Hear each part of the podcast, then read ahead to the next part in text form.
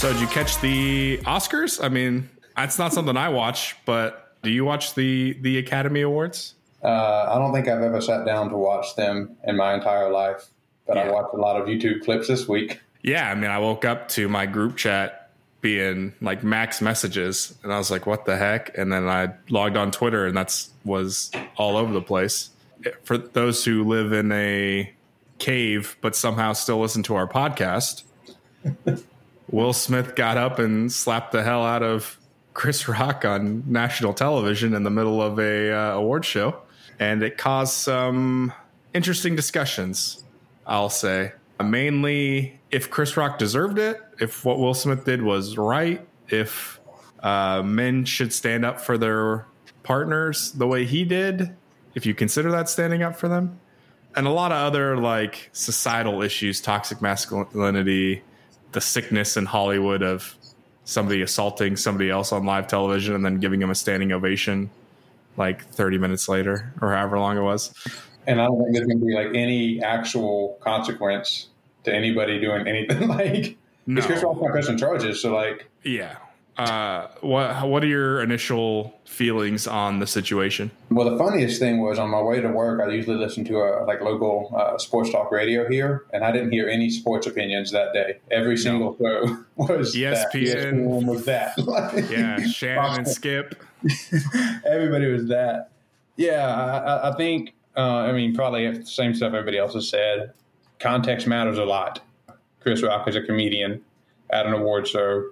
He didn't make fun of anybody that wasn't a public figure, and I think the reality of living as a public figure means that you're going to get made fun of, and especially at an event like that where like everybody is coming out to roast somebody. Like, Mhm. you, Ricky Gervais did it for like for like five years. That was like what? he was Ricky Gervais was the host, and for like five years, all he did was make fun of everybody in the yeah, in the yeah. audience. So yeah, I mean, I think like I'm not going to say there's nothing off limits, but I will say comedy is, a, I think, a sacred place in society that shouldn't that, that, that shouldn't garner a serious response. Again, I'm not saying nothing's off limits, but nearly nothing is off limits in comedy. Yeah, and we could even be let's let's still man for Will Smith right now. Let's say Chris Rock knew she had was suffering from alopecia, and he was trying to make a mean spirited joke. Mm-hmm. Saying "I can't wait to see you in GI Jane 2" is like such a low low bar of mean spirited and like it wasn't that bad of a joke, and for him to like freak out about that joke is just weird. Like it's obviously there's obviously something going on with him. That being said, I think it's fair to say there's a lot probably going, and I'm not being funny. Yeah. Like, yeah, no, there's a lot. I mean, he needs help for sure. They they all do. I was, you know, I Yeah. said they have a crappy family. They all need help. They're all not normal. I mean, they well, how could they be normal? They're the way they've grown up in the spotlight and have hundreds of millions of dollars and celebrity and all that.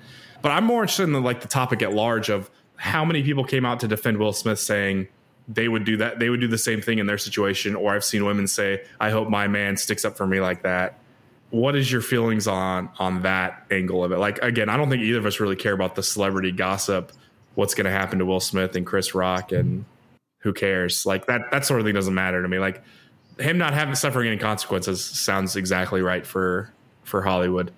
Uh, but i'm more interested in, in like the societal cultural thing of like if somebody disrespects you or your your partner that you need to take physical there should be a physical violent response. Yeah. Um, so there, there are probably elements of truth, in my opinion, in both perspectives. You know, and I'll, I'll start with like what I teach my oldest son. You know, and what I've taught him since he was about six or so is, you know, you have strength, and your responsibility to steward that strength is only to protect and defend, not to bully and not to get your own way and not to intimidate. Um, and I think that's 100% true. Having said that, again, context matters. It's a comedian. Your wife is a public figure all of these things. Now, if she was upset about it, I think the way I would have handled it is to talk to him backstage after the show, be like, hey, man, I get you're a comedian, get it was a joke, but this is like really crushing her world. Like, you know, I, I would prefer it if you would apologize, but I don't, I don't want to hear jokes about my wife and this disease anymore. And then if he kept doing it, then it's like, okay, now you're just blatantly disrespecting. But, but again, the other part of that that I also teach my son is there's a self control element to your strength. And the reality is you're not actually protecting and defending in every instance. If you just beat the crap out of everybody that says mean things because eventually the real world's going to catch up to most of us. Yeah. and there's just going to be assault charges in prison and you don't actually solve anything. So i'm definitely not on the side of violence or, or violence for the sake of protection is never the answer but i also think in that instance there was really no protection um, element to it, and I think it could have been addressed addressed backstage, man to man, like, "Hey, not sure if you know this, but I want you to, and would really want you to not have to uh, go down this road again." Yeah, and so I don't know if you saw like the uncensored the whole clip of it, but he walked back, at him. He walked back to his seat, and then he started like when Chris Rock was going, "Wow, dude, wow!" He was like shouting at him, like, "Keep my wife's name out of your mouth, f word out of your effing mouth." Yeah. If he had just done that, like I would have been like, oh man, that's pretty crazy. But you know, that Will has every right to do that. I mean, it's still crazy in the, in the context of it being a live broadcast for an, like the year end award show.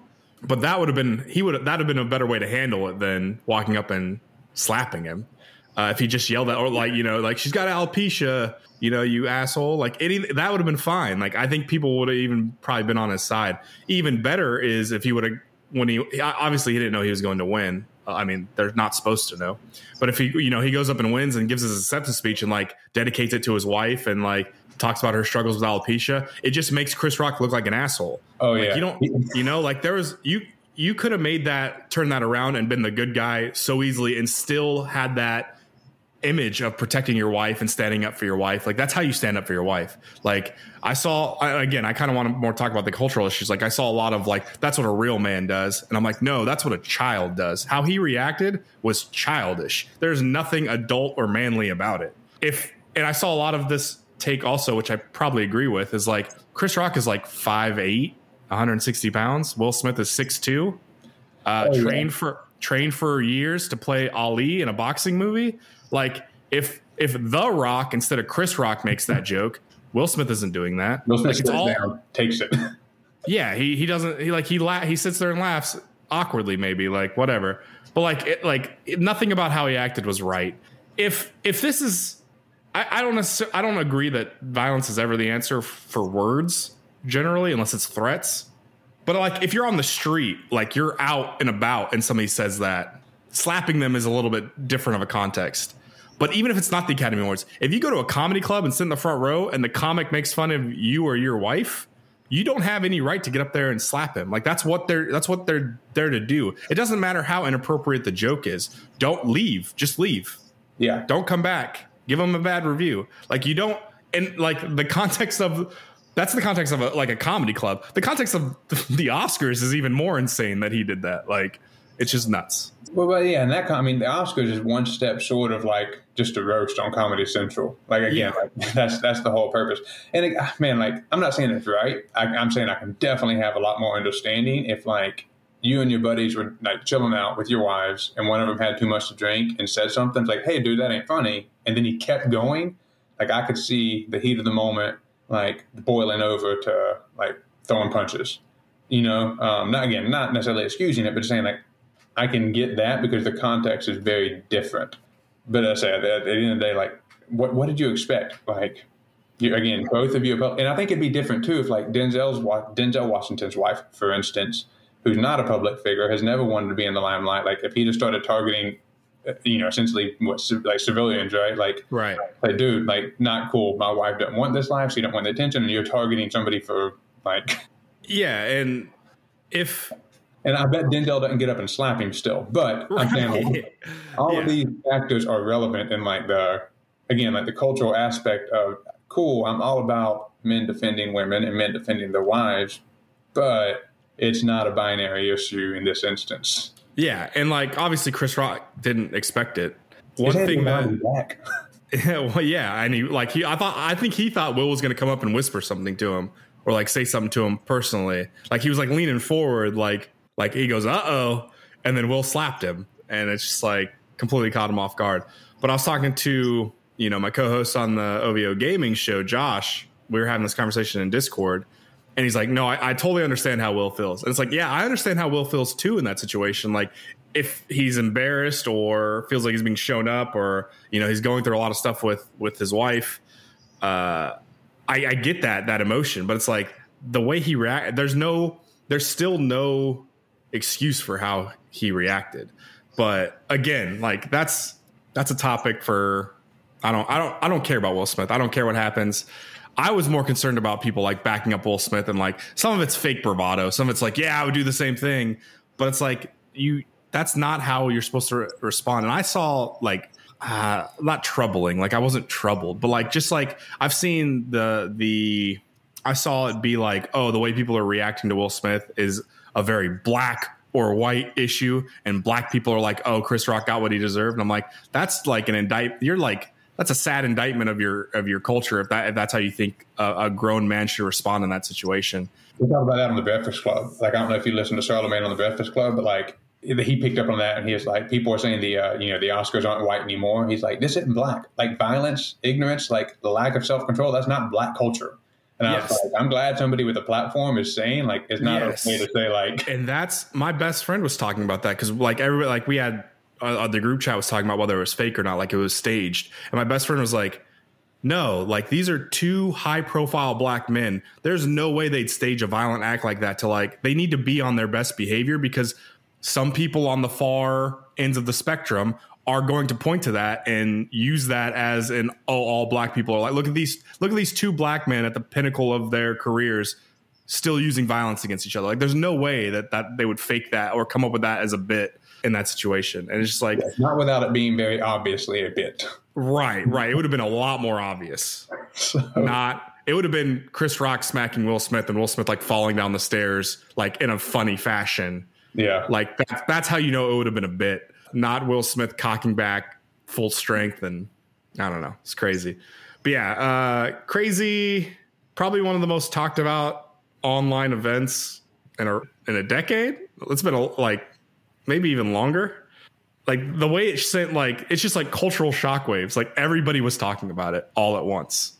That is I mean, honestly the only reason I knew about it that night is because I happened to check Twitter and I didn't see anything that I cared about until I was like, why is Will Smith and the cat like, why is this trending? It's like, so I YouTube it and I was like, oh, dang. Like, all over Twitter, all over Reddit, all over everything. Group chats were lit. It was a, a crazy cultural moment. But yeah, I really hope that uh, people out there think more about the context and the nuance and not some man insulted your wife because that's that's not really the whole story.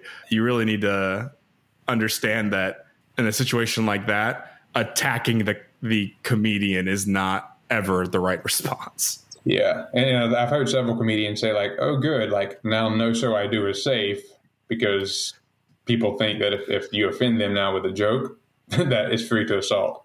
I hope it don't go that route because I hope most people realize they're not Will Smith and the people that are talking aren't Chris Rock. But yeah, I mean, I think that there'll probably be copycat incidences, but I don't think it's going to be like some kind of like pandemic of of this happening. I think it was a very isolated incident.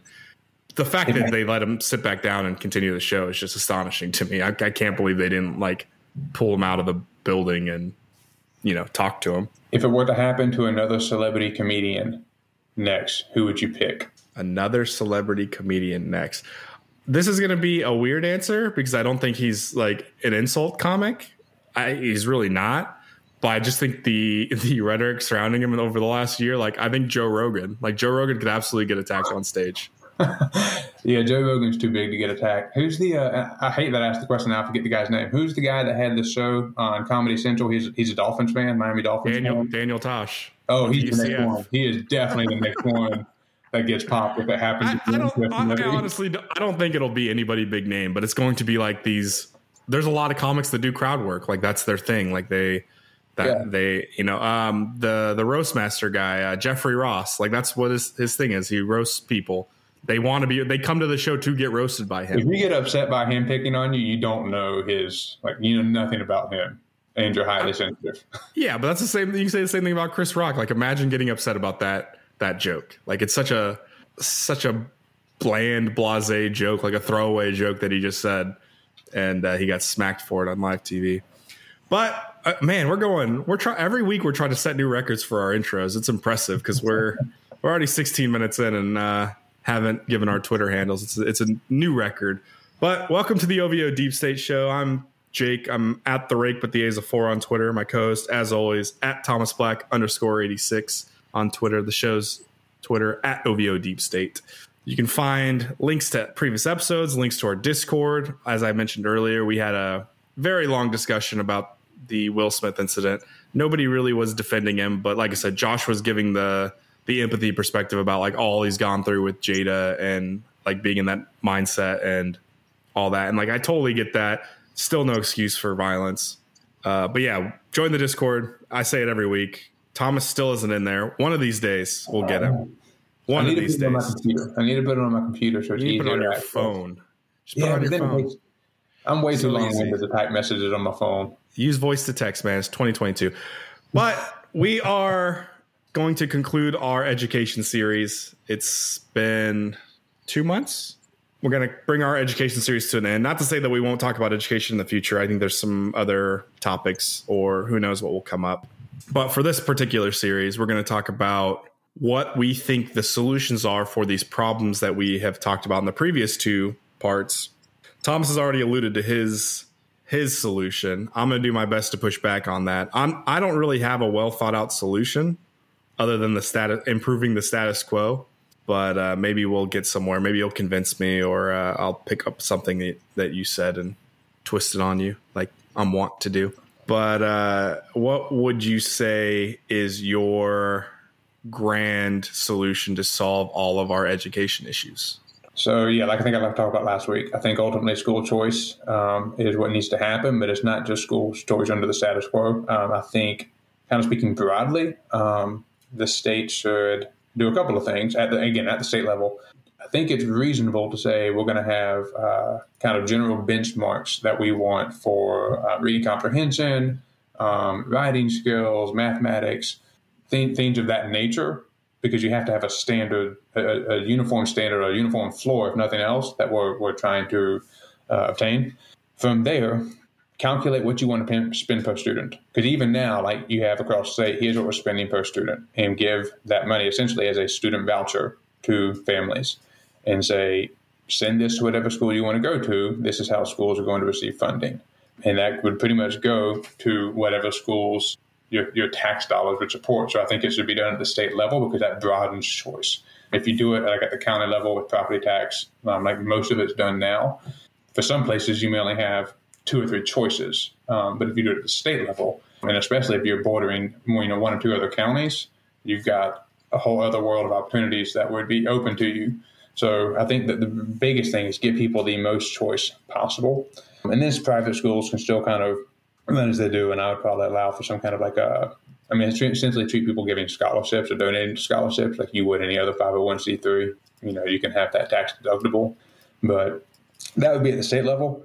I think at school board it gets a little tricky because those are going to have a, a much smaller role, um, almost like you talked about with with voting. Um, I think you know their responsibility would essentially be to make sure there's at least one public school option reasonably accessible to everybody. I think ultimately, if you do, if you, if you don't have some kind of local government making this possible, um, you're going to have low income neighborhoods with the closest school to them being 15, 20 miles away.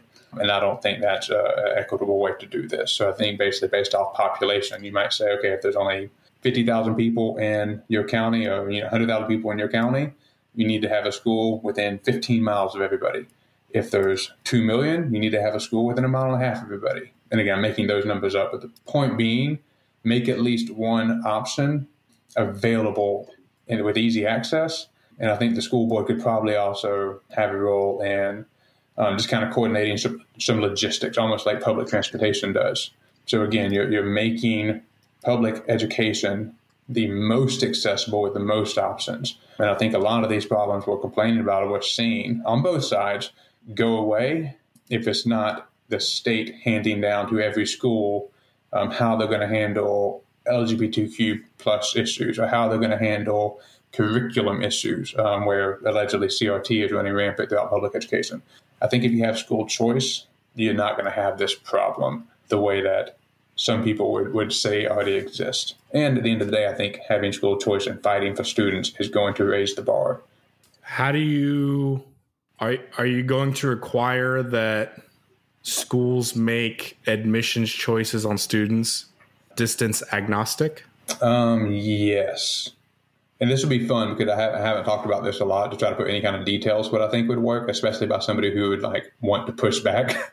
so every time you ask a question, I'm thinking, that's, how are you that's trapping not me? I don't how are you trapping why me? Would I, um, why would I push back? Yeah, no, I, I think the school, and, and, and unless those cases of expulsion, they, they shouldn't get the choice of whether or not you get to go there.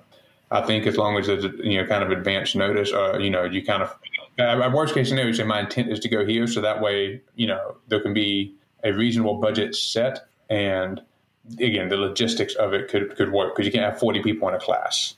Right. You you mean more charter school than private school.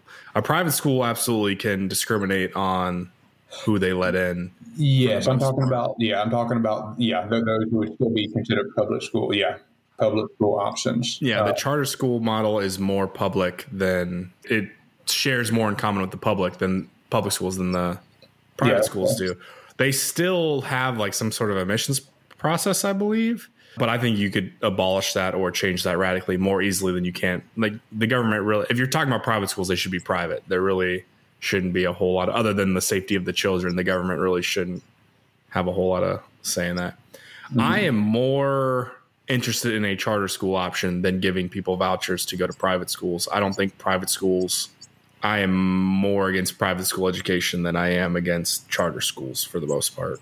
I think that I'll let you respond, but I think that all you're going to do is give private schools more money that they don't need and they're just going they can rate again they can discriminate on who they let in and they can raise tuition to make sure that it's outside the voucher range anyway and then they're just going to collect p- public funding for free basically. I would exclude private schools from unless like much like the military there should be a waiver for everything. If the private school is the closest school to you and it's you have no interest in going, you know, much further than that private school, sure. But I don't think just carte blanche, like all vouchers should work for private schools uh, if we were going to move to that sort of model. Additionally, I don't think private, you'd have to make this kind of contradicts what I previously said, but you'd have to set regulations for private schools, which I don't think the government should be. If you want to send your kid to a private school, you should know that that's, they're going to be under their own, own rules and regulations and that the government's not going to be a part of that uh, in general. Again, other other than the safety of the students.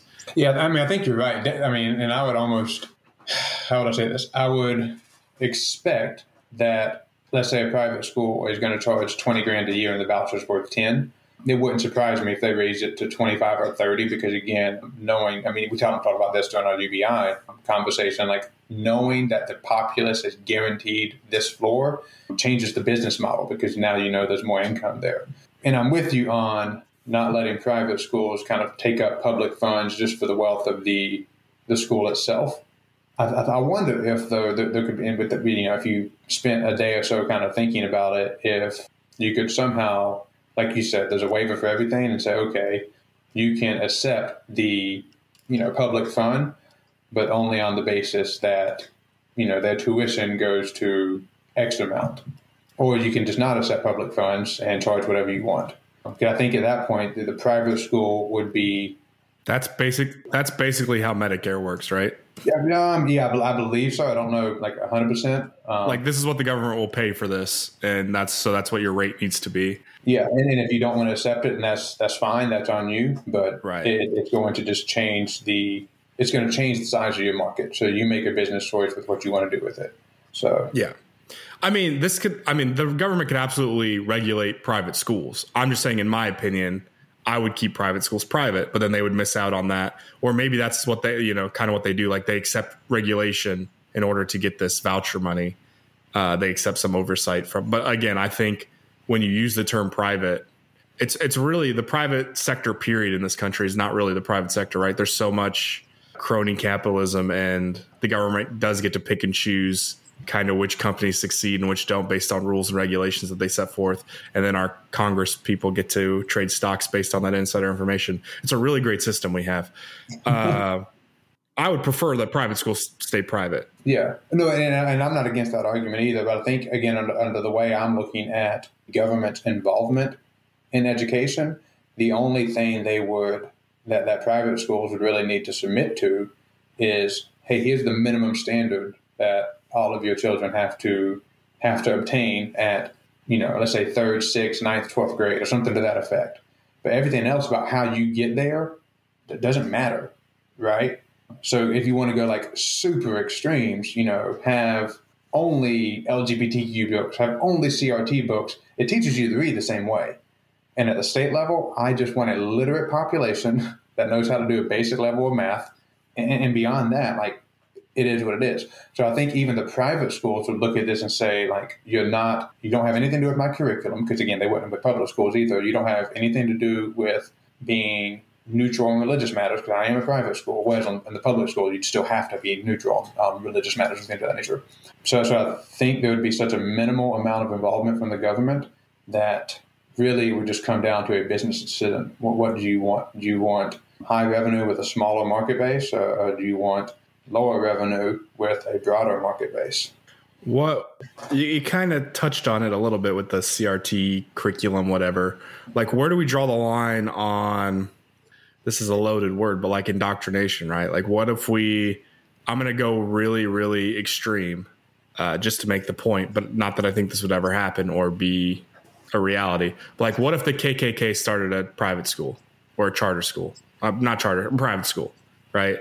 Are you going to allow government funds to go to that sort of operation, even if they claim they're not going to discriminate or whatever? Like, it's it's a ridiculous thing to claim. But I'm just saying, like in that in that situation, like where do we draw the line? Like, who's overseeing what is acceptable for an institution to receive these government? Because you, we're gonna you're gonna have I, I, think if you if you open it up to school choice and the voucher program, you're going to have a wide variety, which that's like one of the main benefits. You're going to have choice, right? But choice isn't always good, or, or like wide variety isn't always good. It's good when you cut out the extremes and you keep more stuff, you know, center left to center right, and we're not in the far extremes. Like where do who who draws that line? Where do we draw that line? Who regulates that? Should we regulate that? Some people would see very very religious people of one certain denomination might be upset if their tax dollars are going to another religious dom- denomination who they might see as a threat to their way of being, their their their lifestyle, or maybe even just their life, right? Like we know certain religions have centuries long feuds with each other. Like what what what is the how do you how do you deal with all of that? I know that's a really big and broad question, but that's something that I would I would consider. Yeah, so I think that the two probably equally broad answers, and we can maybe you know narrow down a little bit um, after I give my response, would be if you have school choice, you have to serve the market, and if you want to serve the fringes, you're going to have the most awesome eight person class in the state, maybe for those eight people. Because there's just not a lot of people that are going to be like, oh, I definitely want my kids taught by KKK members. You know, likewise, like you know, I don't know what the opposite end of KKK, maybe like Black Panthers, um, would be like sure. the opposite end. But whatever that is, or Antifa probably would be more modern. Antifa, than, than what, what, Weather Underground was that a was that an old school left wing terrorist group? Who knows anymore? But but yeah. I'm saying like like you said, the vast majority of the population is not on those fringes. So so I think the market to some degree takes care of that in and of itself. Um, but the second thing I would say is the proper role of government is to protect life, liberty, and property. So you can say all this nonsense and you can think it and you can believe it really hard, but the second you act on it, you're ending up in prison. So thoughts and words in and of themselves are at most obnoxious. It's when those thoughts and words motivate somebody to action, that's when there has to be a stronger deterrent to to make people at some point, almost like you were saying, if you know the rock says that joke about Jada Pinkett Smith, Will Smith sits down because there's a stronger deterrent than the emotion felt or what he really thinks is the right thing to do in that moment, right? Yeah. The the problem I have with that is like the KKK is a bad example. It's very obvious, but like you say that like the fringes can't get, but like I'm not going to say uh, this is. I shouldn't have said the KKK because now everything I compare or I, I, every example I use is going to get compared to that. But like Mormons are a pretty fringe religion, but they have BYU. Like BYU is not anywhere near on the verge of failing because it can't find people to fill its school with of the same viewpoint, even though they're a much mi- much smaller minority of of Christianity. There are, I'm sure, there are majority Islamic schools when they are a, like a very small minority here. Uh, that sort of thing. Like I still think that like especially when you open it up the way capitalism does. I think capitalism and privatization serve niche markets. So I think you're going to get like, what if West, Westboro Baptist Church opened a school, right? They're going to be able to fill that school. They're going to be able to make money. Like they they have that. You you there's like there's a there's a break even point, right? And I just feel like that's a it's really low. Like the break even point for a lot of this would be really low, especially if the facilities aren't grand and massive, and we're not talking about like um, you know giant 3000 person high schools a 100 person high school that's that's all over the midwest right? Like where they they and i'm sure they're very very low overhead. Uh, so i like i just i would worry that you're going to get indoctrination is like such a loaded word but like i think you're going to get more indoctrination. We're we're, we're we already like have these debates over whether we're more divided now than ever before. And mm-hmm. like i would see that i would see that rift getting much wider if we're all not getting a base of like we already think you went to public school correct? I did as did i as did i i grew up in a small town too and there was a christian private school that we couldn't afford to go to i'm glad because i wouldn't i would have been miserable there. But like we already like had the divide of like, oh, those are the private school kids. Like we we already had that. And like I think when we got older and we all got to high school, because I think the again, we were in a small town. It only went through like eighth or ninth grade, and then they came to the normal high school. Like those kids were pretty weird and foreign to us. We didn't really hang out with those kids, not because like we didn't want to, but like we did, you don't interact with them on a daily basis. Mm-hmm. They weren't. We didn't see them enough. Like even if they lived, you know, one block over, you were hanging out with your friends from from school because that's who you saw the most. Like I just think I, I think that having splintering the public education into many, many, many, many, many smaller schools to serve many, many, many smaller community, not only communities but also ideologies. Like I think that only is going to make the divide in the country worse, right? Do you, yeah. do, you think do you think that's a, a, valid fear, or is that just oh, like no? No, I think it's 100 percent valid. And this is this is something I guess you know just personally, if I, if I'm trying to think through what I think would be best, I'm still kind of working on, especially with the role of the school board. And I'll get to where I, I think they could have a role, but I'm not married to it. But to a few good points you made, let's start with Westboro. They can't fill the building.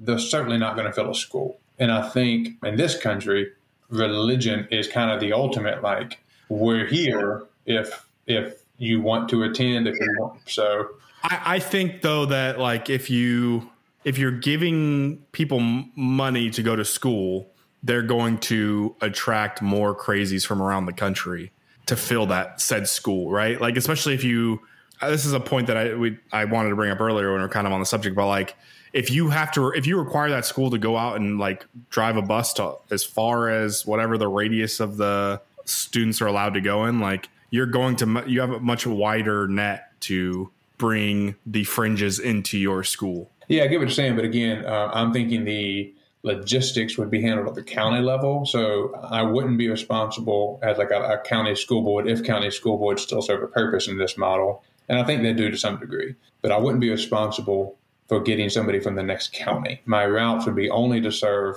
the people that elected me. So that, that net is still small. And even let's say that in this model, like with Virginia, we're in Northern Virginia, we had a responsibility to drive a bus to Virginia Beach, which is in southeastern Virginia. What kid is going like? There's still a radius there that is that is right. I, uh, narrowed by time. Yeah, I think a radius is necessary, but like for our area, like even if you're just saying Loudoun to Fairfax, like Loudoun to like, what if you live in Lovettsville and you want to go to somewhere in East Fairfax? Like that's one county over, but that's an hour and a half drive easily. Probably a little longer if you're taking buses and counting stops and everything like that. But yeah. but again, the responsibility of the county would only be able to get you to.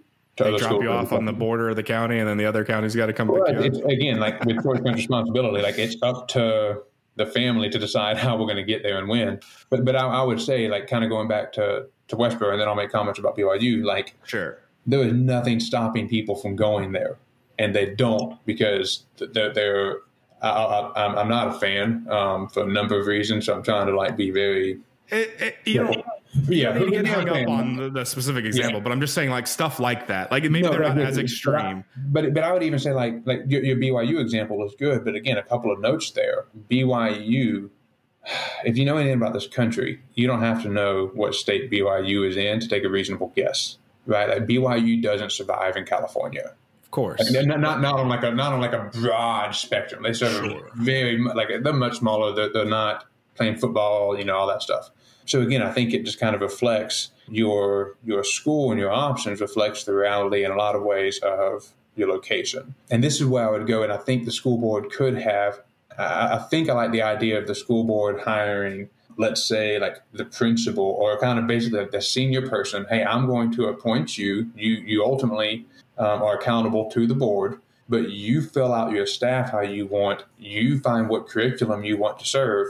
So that way, you, you kind of have some check from the voters against the, the far extremes because unless your county is extreme by nature, you're, you're not going to see that in your education system. And then again, I think there's just a certain reality to like, to some degree, that's already existing. Like what you get taught about a variety of subjects in California is not what you get taught in Alabama because your education system reflects your society.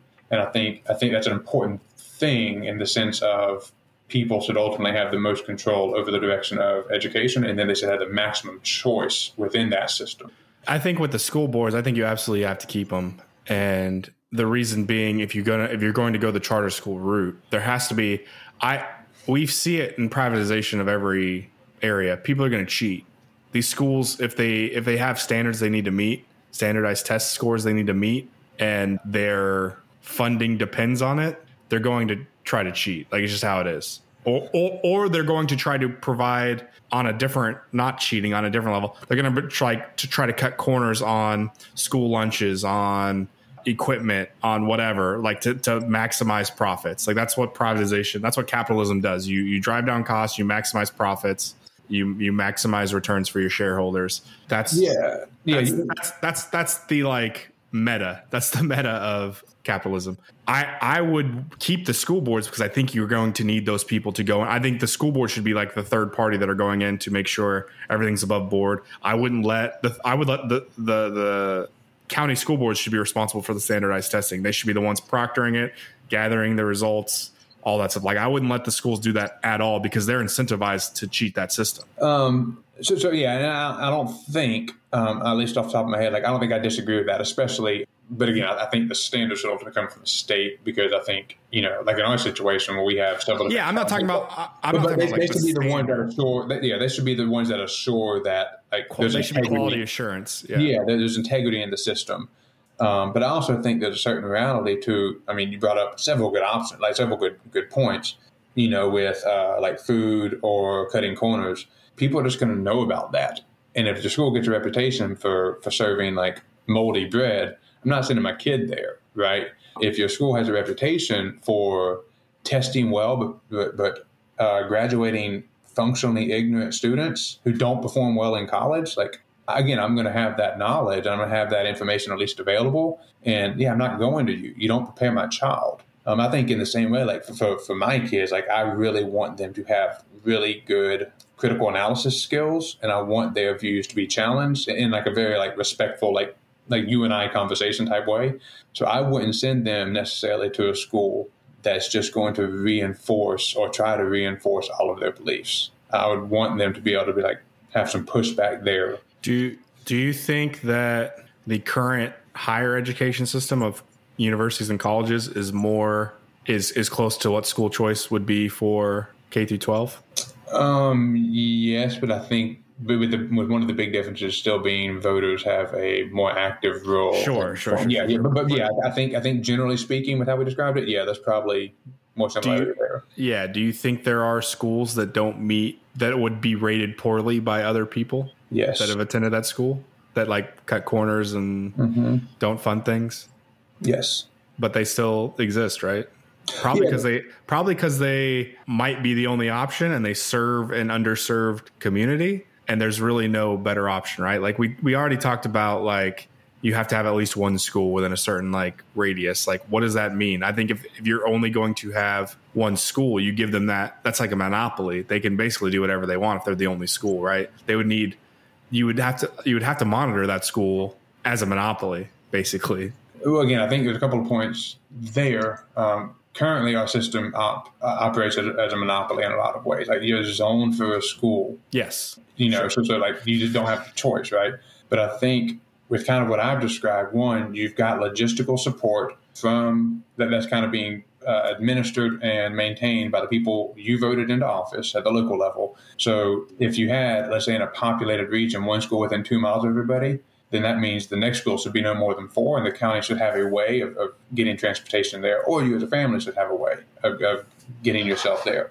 I also think, again, the reason you may need a school board to handle like hiring and firing of the, the person in charge of those individual schools is if, if you've got, I'm making up this number, 10,000 people within two miles of your school, that's probably a high number in a high school.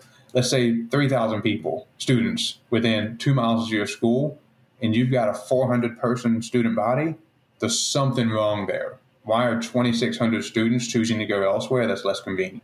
And, and again, I think that's that's where there would be more power put into the hands of the voters and still, even if you don't like the office because maybe your person didn't win or you're a you know more left leaning person in Mississippi, like you, have greater options to go to a, a school that's more in line with what you value in education. Yeah, I think, but I think that's kind of like we talk about because we're in a we're in Northern Virginia, we're outside DC.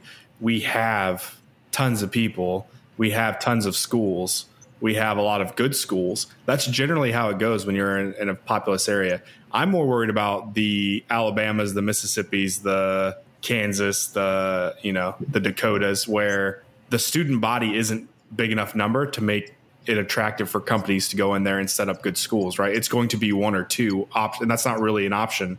I mean, not saying we have an option now with public schools, but at least we have that baseline. Whereas if it's one or two private schools, that go in to serve that community. Like the school that's like in the city might be the worst school, and the school that's 20 miles away is the the good private school. Like you're still going to have that, you know, under below average school survive just because of the logistics of it. Like you only have limited options. And I know that school choice is supposed to expand options, but that's that's very that's a very urban big city centric view in my opinion. I think that again, we're the reason why schools in Alabama and Mississippi are failing or are, are nor- normally at the bottom is is there's not a lot of money there, right? Like there's not already there's not a lot of tax base there to to fund public schools to a, an adequate level. Like I don't think I don't think school choice necessarily fixes that. Well, so I think when you if you think about school choice too similarly to like entrepreneurialism and, and like you know just just baseline capitalism, um, I think you have a really good point. But I think the big difference is again, this is still a public program where you're still going to have like you know the teachers in let's say Mississippi, for instance. Like there's nothing stopping them now for going to a school where teachers may get paid a little more, or uh, the students may be a little bit more like zealous for education, or whatever the case is. But they still go there. What would change, even in these rural counties, is hey, if I'm exceptional and if we as a group of teachers are exceptional, we're going to pull in maybe, you know, 50, 60, 70 other students. And if each student brings in, uh, again, I don't know each state spends per student, but whatever that is, let's say 5,000 or 10,000 bucks. Okay, our school get that much. And nothing stopping the principal from saying, you know, your salary will be, you know, 1% of every $10,000 we make, or whatever the case is.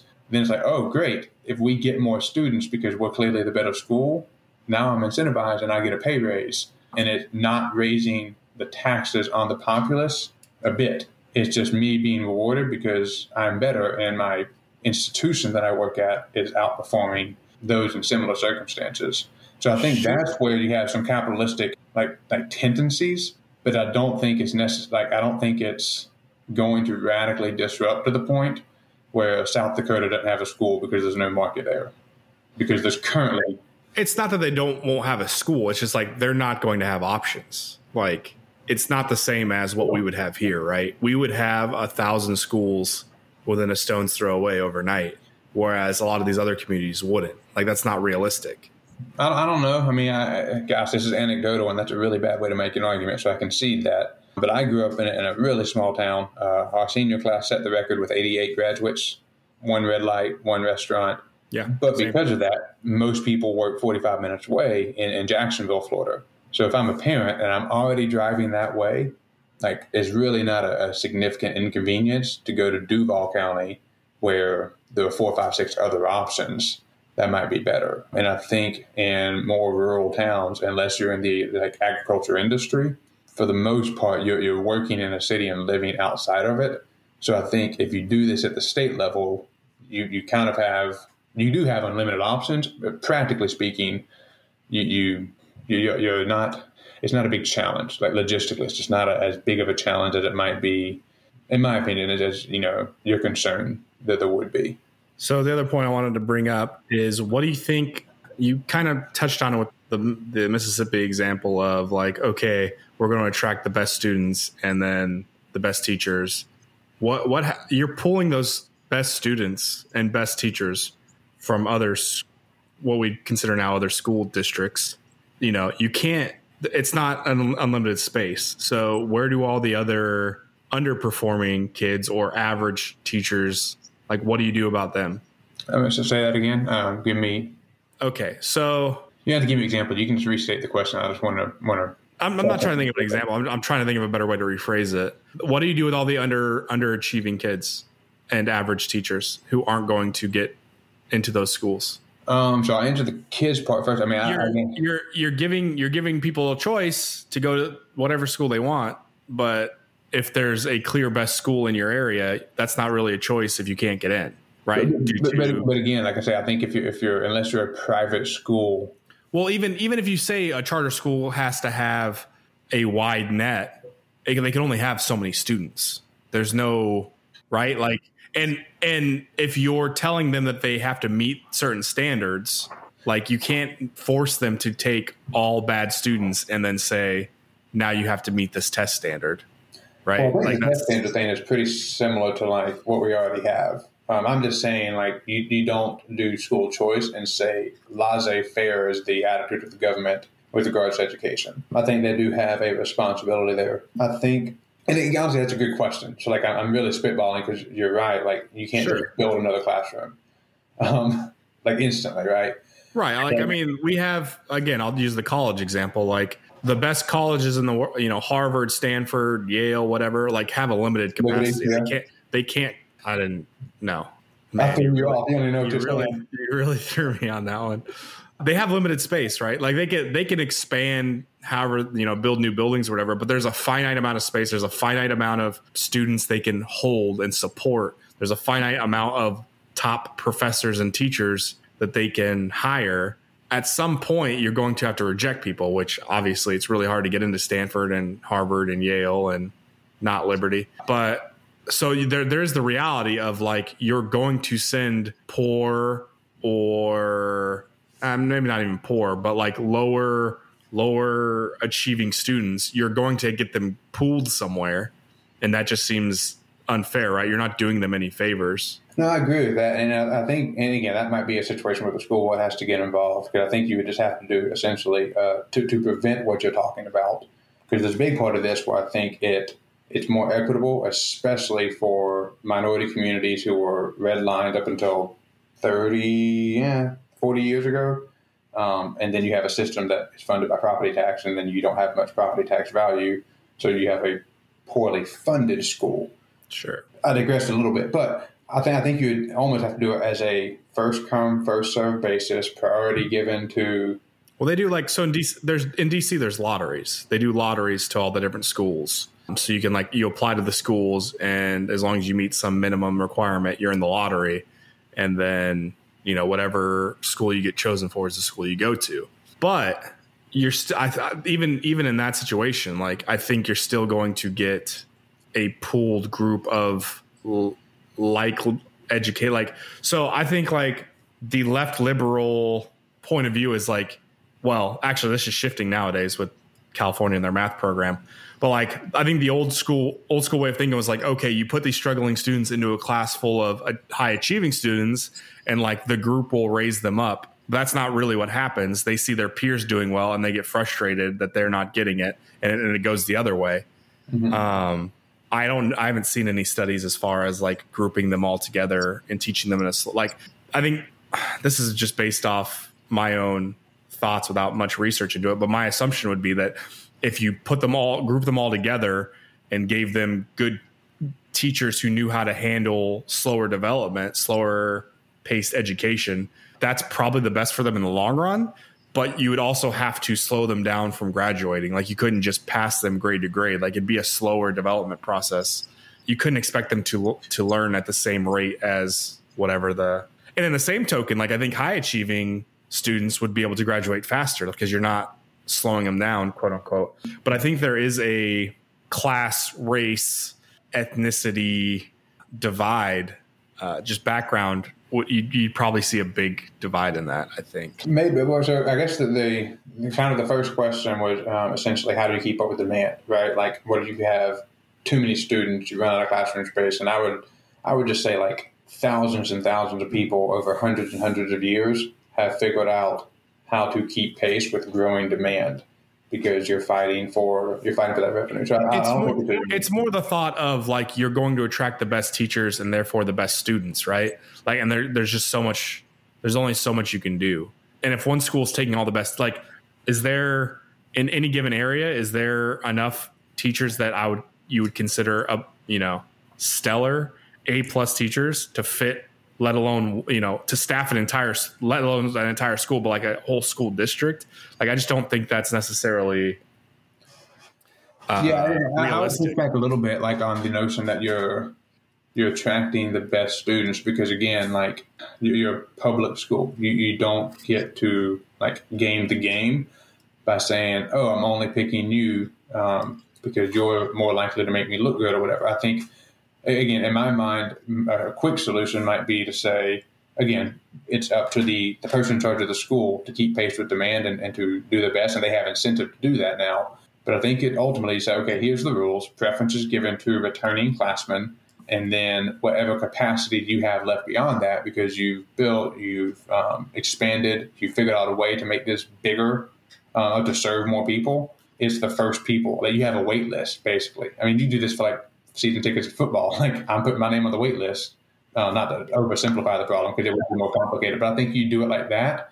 And unless you've been expelled from that institution, you get to go to that institution when when your time on the wait list is served and they have room to serve that many more people. Right. But the thing is, right, so like even if you do a lottery system, if you're the best place in town, then everybody's going to apply to you. So your your your pool of candidates is all the best students plus not all the best students, right? But all the best students in the area are going to apply to your school. Whereas if you're the third, fourth, fifth, sixth best school, your pool of students isn't necessarily going to include all the best students, right? So if you're pulling 100 students from this pool of 10,000 students and it's all the best students in the area plus the non best students in the area, and then you're the sixth best school and your pool is 2,000 students applied to you, but it's not the ratio of good students to bad students is much higher. You're more lo- likely to have more bad students, even if you're doing a lottery system. It's just a pool, right? It's not an even thing. I don't know. I don't know if like again, I'm not super versed in how DC does it, I don't know if it's like you have to apply to the schools to enter their lotteries, or if it's just like you get put into the lottery for all the schools and whoever you get picked at, that's where you go. But again, that kind of eliminate that's not really school choice either. No, I get what you're saying, um, but but I think at the end of the day, because each school would have the liberty to choose their own curriculum, they could say, "Hey, we'll meet standards and everything, but we're going to excel in math, or we're going to excel in you know science, or whatever the case is. Or, in, truth be told, you're going to have some schools say, we're going to excel in football. So, and, and, and parents are ultimately going to choose, like, here's what I want for my child, here's what I think is best for them. And I think you'll have some schools where it's like, hey, we're, let, us just say average, like, we're a good school, not exceptional, but we're a good school, but we have this particular program for, you know, advanced students or slower students. Because to your point, it may take them longer, but that doesn't necessarily have to mean like more than the day, number of days in school. It could mean you've got one teacher for four students, um, so I can dedicate more time to them and learn their unique learning styles better and speak to them more clearly. So I, I think there are a lot of ways you can go after the market. And then again, it's like it's not like Walmart is the only type of store there is, right? There's dozens of competitors that are still in business and profitable and like doing well. And I, I think that's what you do, right? You just find different approaches of how to serve the public. Um, so I don't think it's going to be this unique monopoly. Um, and as far as like kind of attracting talented teachers, I, I think you have that same issue already. So I don't think it'll be exacerbated or worsened because you know if, if you have a teacher that only wants to teach like the brightest students or the students with the most family support and involvement, you can find out where those schools are pretty quickly and easily. Yeah, I, I don't want to make it seem like these are only problems with school choice schools, charter schools, private schools, whatever. Yeah. A lot of what we discussed today, you know, are, are problems that public schools have been dealing with for a long time. And I agree with you. Like, there are well known good school districts that teachers flock to, sure, for sure. Uh, I don't, I, I, I, I guess it does the way we were t- have been talking about it. It does make it seem like we're comparing only this system, you know, this type of system's problems. But yeah, there definitely are shared problems between school choice and the public education system.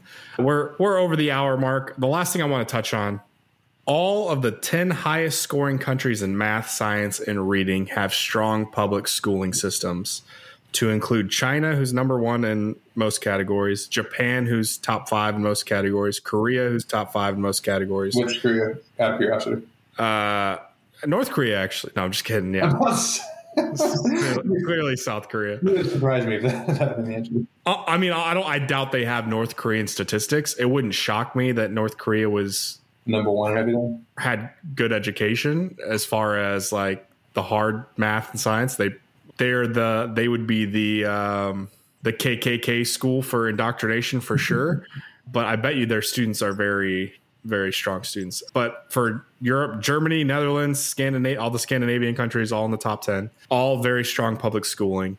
I, I, didn't do a ton of research. I don't know if there are countries that have strong privatization, a school choice type thing. One of the things that struck me though that I've read that I read when I was looking into China, Japan, and Germany, when they get to high school, a lot of the students have a choice between going to a general education high school like we go to. Or going to a vocational school to learn a trade. That's a very interesting thing and something that we should probably look into because I always, always, always see the statistics of like, we need more plumbers, we need more electricians, we need more auto mechanics, we need more carpenters. And like, and the way we do it here is we offer auto shop, wood shop, that sort of thing. But like, actually going, actually being able to go to a vocational school after like, say, sophomore year for two years and then, you know, getting your trade, like in Germany, you can get your trades license when you get out of these vocational schools. That's a very interesting way of doing things. And I don't necessarily know if it's a maybe the vocational schools would be more chartery schools or like sponsored by sponsored by Ford, sponsored by I, I don't know any electric electrical companies. Siemens is an engineering company. If that would be like kind of a privatization part of it, but I think that's a really interesting thing that that should be looked into here is uh, allowing that. Well, I'm glad you brought that up. It, it brings two thoughts to mind that we didn't get a hit on. Is is one again, if you have school choice and I get to create the curriculum, I can look and, and say like, hey, I think there's benefit in having a vocational track where whether it be electrician or plumbing um, or anything that needs like licenses certifications like that's what you're doing so when you graduate you're 18 you've got multiple license multiple certifications you probably interned and especially if you're coming from an impoverished family, like you come out of high school making 50, 60 grand a year, you've, you've immediately in one generation pulled somebody out of poverty. And I think what's really exciting about the time we live in is even if you're making like 50, 60 grand a year with like the advent of technology at the like college level and how prevalent like, you know, online schools are and stuff, you know, let's say you ultimately want to be an electrical engineer okay, I'm going to become an electrician at 18, making pretty good money, and I'm going to do my electrical engineering program online. And you can't Arizona State has a fully online electrical engineering program. So by the time I'm maybe 24, 25, I've got my bachelor's, probably less college debt than the average person if I handle my money, you know, as creatively as possible. And I don't have a low ceiling that is usually brought on with just a high school degree. And what enabled that was my school had a quick way for me to make good money and give me a real trade. So I think that's really interesting. The other part I think is interesting is again in, in my and this opened up a can of worms with an hour or seven into it, but in my view, because the money follows the student, let's say I have a special needs child and it's not uncommon for parents of special needs children to have a community of other parents of special needs children. Well, if I pull my five friends, we can put our 10 grand together and pay a private tutor 60 grand a year to homeschool our kids for us. And it doesn't take me out of the, the workforce, but it does give my kid a better option if he needs, you know, special attention. And then again, that, that affects a lot of people, you know, especially like single mothers, for instance, who, you know, and if they're single mothers in poverty who may have to work one or two jobs, like if you have 10 grand and you can pull it with six or seven other people, cool. I can pay a private. And now there's a market for private tutors that I can use to serve my child and not let them be trapped in poverty um, because the nature of children is to be foolish and not prioritize education. So, like, hiring a private tutor helps address that because I'm working two jobs and I can't stay on top of their homework and give them all the help they need because we have to survive for the day. So I think that would also open up a, a really exciting offering for a bunch of people who are struggling and get that family out of poverty because oftentimes poverty is generational and get them out of poverty much quicker than the current system we have. Yeah, I mean it's an interesting point. I don't, I don't want to I don't want to dive too deep. It's already been a long conversation. I'm the longer we go, the more I have to edit. Uh, well, we covered all the we covered all the main points that I, I basically wrote out. And again, I, I this was more of a um, workshop type episode of us thinking through and talking out our ideas. Uh, not something that like again, I, I, I didn't offer I haven't offered any solution to fixing our school systems. I, I mean, I think the the actual deeper answer is you, have said it. You said it. I don't know how long ago, ten minutes ago, but like you need to you need to be involved in your kid's education. Like that that a parent involved in the kid's education is like the number one like marker for success. If if you're not, it doesn't matter how good your school is. If you're not paying attention to your kid or helping them out or reinforcing what they're learning, uh, or giving them extracurricular stuff to do outside of school uh, to reinforce that learning. Like they're just not going to be as successful on average, no matter what the school type is. Uh, but as far as like fixing public schools or school choice, I'm pretty in the middle. I think I see a way where school choice, especially the charter school system, could work. I just have a lot of, I'm very cynical about how capitalism can be pernicious in certain markets, uh, like healthcare and I don't. I see some dangers with that in education, but I do agree with some to a lot of your points. I would say the vocational school system is absolutely like just I just read about a lot of this tonight from those those countries. Like that is something that absolutely is interesting that we should be doing. Agreed. Um, and, and, it should really be from again it should reflect the local industry like there's probably no place in the world that builds, builds better ships naval ships than norfolk virginia there should absolutely be an education track on all of the skills necessary to build a battleship yeah yeah i mean it would help i mean we could do uh, what, what do we got out here? Winemaking? We could do a, a viticulture vocational school? Yep.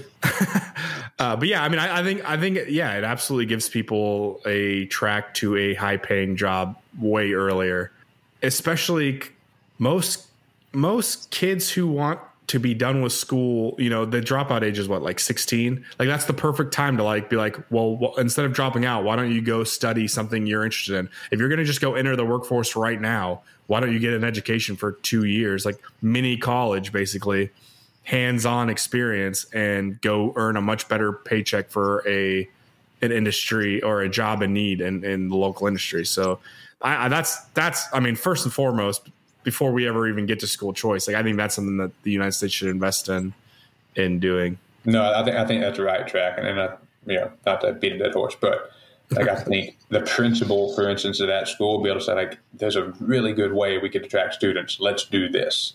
Yeah, so, yeah, makes sense to me.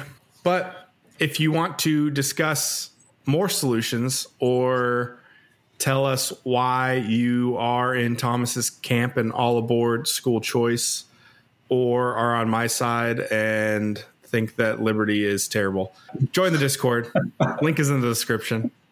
We have a sports channel where we poop on Malik Willis all day, and nobody's there to defend him because Thomas doesn't chat. Uh, it's really sad. We just all day point out all his flaws, and it just goes unchallenged. It's crazy. Too strong on an arm, too fast, too charitable. You, you, you would think a graduate who has easy access to this Discord would join and and defend his honor, but you know Thomas is uh, doesn't want to bring his slapping hand up. He wants. I was to say, was that your dog whistle that I should start slapping people? You need to get in. You need to get in the Discord and start verbally slapping people. Yes, that is what I'm saying. But yeah, follow us on Twitter at OVO Deep State at the Rake, but the A is a four at Thomas Black underscore eighty six. I beat the Discord drum every single time because it really is a fun place to have some conversations. We we had six or seven people talking about the Will Smith thing. We have six or seven people talking about sports at any given time baseball's coming up. Probably have zero people talking about that since Thomas is the only baseball fan on the face of the earth and he's not in the Discord. Uh, that's not true. I think Josh is a big Astros fan. Yeah, they came in second place. They had a really good season. So, yeah, as always, we appreciate you listening. This is uh, part three of our education series. Please go back to the other two episodes and listen to them. And this was the capstone of how to fix those issues. We will, like I said, we might talk about education if it comes up organically. But as far as this series, we're going to be done with it for now. And I think next episode, we'll probably do a lighter topic because I'm going to be fried from taking my midterms. And we've done a lot of serious stuff. And it's been, a, I think we did the best and worst presidents uh, like over the holidays. So it's been like three, three, four months. Uh, so it's it's about time for a much lighter topic. But as always, we appreciate you guys for listening. Take it easy, guys. Later.